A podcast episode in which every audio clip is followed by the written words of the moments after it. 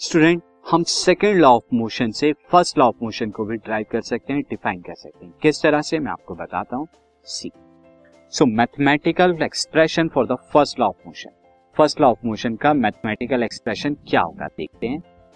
Student अगर हम यहाँ देखें फोर्स क्या होती है? हमने यहाँ पे देखा see F is equal to क्या होता है? M into A mass into acceleration and acceleration को स्टूडेंट मैं क्या लिख सकता हूँ? एक्सेलरेशन को मैं लिख सकता हूँ change in velocity rate of change in velocity यानी v बाई यू अपॉन में t, ये मैं लिख सकता हूँ।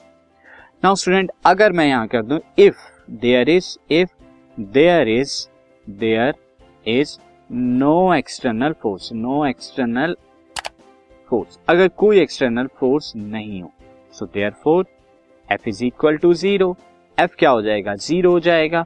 So I can write zero is equal to M into V minus U by T ये आपका आ जाएगा अब आप टी को और एम को ज़ीरो से मल्टीप्लाई कराएँगे तो आपको क्या मिलेगा? Zero is equal to V minus U and this finally give you V is equal to U यानी यहाँ से क्या पता लगा?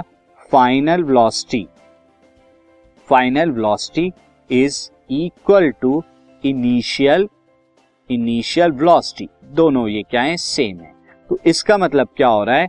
मोशन में कोई चेंज नहीं हो रहा। यानी कि यूनिफॉर्म मोशन में है। यूनिफॉर्म मोशन और हमारा फ़र्स्ट ला क्या कहता था कि अनटिल एंड जब तक आप एक्सटर्नल फोर्स नहीं लगाएँगे तो कोई बॉडी यूनिफॉर्म मोशन में है तो यूनिफॉर्म मोशन में ही रहेगी। और वही हमें यहाँ से पता लग रहा है कि विदाउट एनी एक्सटर्नल फोर्स अगर कोई बॉडी मोशन में है तो वो हमेशा मोशन में ही रहेगी। तो ये हमने देखा फ़र्स्ट लॉ को सेकेंड लॉ से ड्राइव किया।